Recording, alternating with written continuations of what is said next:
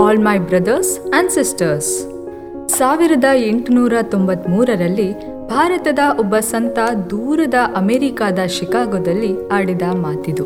ಇವತ್ತು ಅವರು ಹುಟ್ಟಿದ ದಿನ.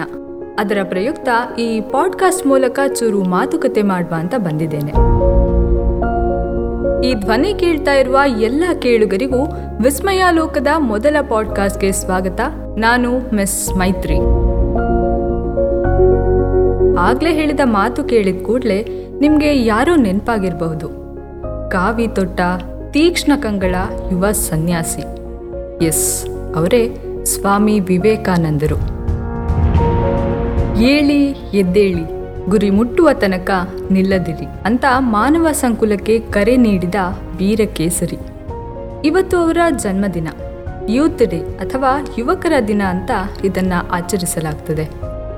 ಯುವ ಜನತೆಯನ್ನ ದೇಶದ ಆಸ್ತಿ ಅಂತ ಪರಿಗಣಿಸಲಾಗ್ತದೆ. ಹಾಗ ನೋಡಿದ್ರೆ ನಮ್ಮದು ಶ್ರೀಮಂತ ದೇಶ ಅಂತ ಹೇಳಬಹುದು. ಯಾಕಂದ್ರೆ ಎಲ್ರಿಗೂ ಗೊತ್ತಿರುವ ಹಾಗೆ ಭಾರತ ಒಂದು ಯುವ ದೇಶ. ಅಂದ್ರೆ ನಮ್ಮಲ್ಲಿನ ಬಹುತೇಕರು ಯುವಕರು. ಇವತ್ತು ಜಗತ್ತಿನ ಬೇರೆ ಬೇರೆ ದೇಶಗಳು ಕಾಲೆಳ್ಕೊಂಡು ವೃದ್ಧಾಪ್ಯದ ಕಡೆ ಹೋಗ್ತಾ ಇದ್ರೆ ಭಾರತ ಮಾತ್ರ ಎಲ್ಲರಿಗಿಂತ ಭಿನ್ನವಾಗಿ ಯುವ ದೇಶವಾಗಿ ಮುನ್ನುಗ್ತಾ ಇದೆ. ಈ ಟ್ರೆಂಡ್ ಹೀಗೆ ಮುಂದುವರಿಬೇಕು ಅಂದ್ರೆ ಅದರಲ್ಲಿ ಯುವಕರ ಪಾತ್ರ ತುಂಬಾ ಮುಖ್ಯ. ಇಂತಹ ನವ ಯುವಕ ಯುವತಿಯರಿಗೆ ವಿವೇಕಾನಂದರು ಕೆಲ ಕಿವಿ ಮಾತುಗಳನ್ನ ಹೇಳಿದ್ರು. ಅದೇನು ಅಂತ ನೋಡಿದ್ರೆ ಅವ್ರು ಹೇಳ್ತಾರೆ, ನಿಮ್ಮಲ್ಲಿ ನೀವು ನಂಬಿಕೆ ಇಟ್ಕೊಳ್ಳಿ. ನೀವೆಲ್ಲ ಮಹಾನ್ ಕೆಲಸಗಳನ್ನು ಮಾಡಲಿಕ್ಕೆ ಇರೋದು. ಬೀದಿ ನಾಯಿ ಬೊಗಳಿದ್ರೆ ದೇವಲೋಕ ಹಾಳಾಗೋದಿಲ್ಲ ಅನ್ನುವ ಹಾಗೆ ಯಾರು ಏನೇ ಹೇಳಿದರೂ ನಮ್ಮ ಮೇಲೆ ನಮಗೆ ನಂಬಿಕೆ ಇರಬೇಕು. ಮುಂದುವರೆದು ಅವ್ರು ಹೇಳ್ತಾರೆ ಬೀದಿ ನಾಯಿಯ ಬೊಗಳುವಿಕೆ ಇರಲಿ ಅಥವಾ ದೇವಲೋಕದ ಗುಡುಗು ಸಿಡಿಲುಗಳೇ ಬರಲಿ. ನೀವು ದೃಢವಾಗಿರಬೇಕು, ಧೈರ್ಯಗೆಡಬಾರ್ದು. ನೀವು ಶಕ್ತಿಶಾಲಿಯಾಗಿದ್ದರೆ ಇಡೀ ಜಗತ್ತಿಗೆ ಸಮ ಅಂತಾರೆ. ಯುವಕರ ತಾಕತ್ತು ಏನು ಅಂತ ಹೇಳಲಿಕ್ಕೆ ಈ ಒಂದು ಸಾಲು ಸಾಕು. ಜೊತೆಗೆ ಯುವಕರಲ್ಲಿ ಆ ಧೈರ್ಯ ತುಂಬಲಿಕ್ಕೆ ವಿವೇಕಾನಂದರ ಈ ಒಂದು ಮಾತು ಸಾಕು.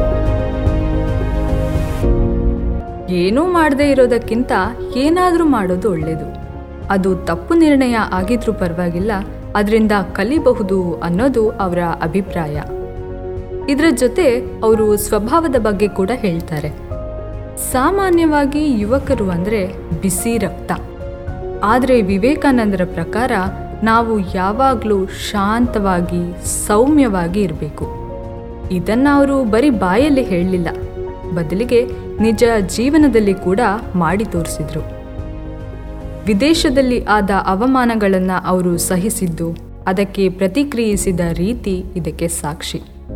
ಅವರ ಸ್ವಭಾವ, ವ್ಯಕ್ತಿತ್ವ ಮಾತ್ರ ಅದ್ಭುತ. ಈ ಎಲ್ಲ ಕಿವಿಮಾತುಗಳ ಜೊತೆ ಅವರು ಹೇಳಿಕೊಟ್ಟ ಮತ್ತೊಂದು ಪಾಠ ಅಂದರೆ ಎಂದೂ ಸೋಲಬಾರದು.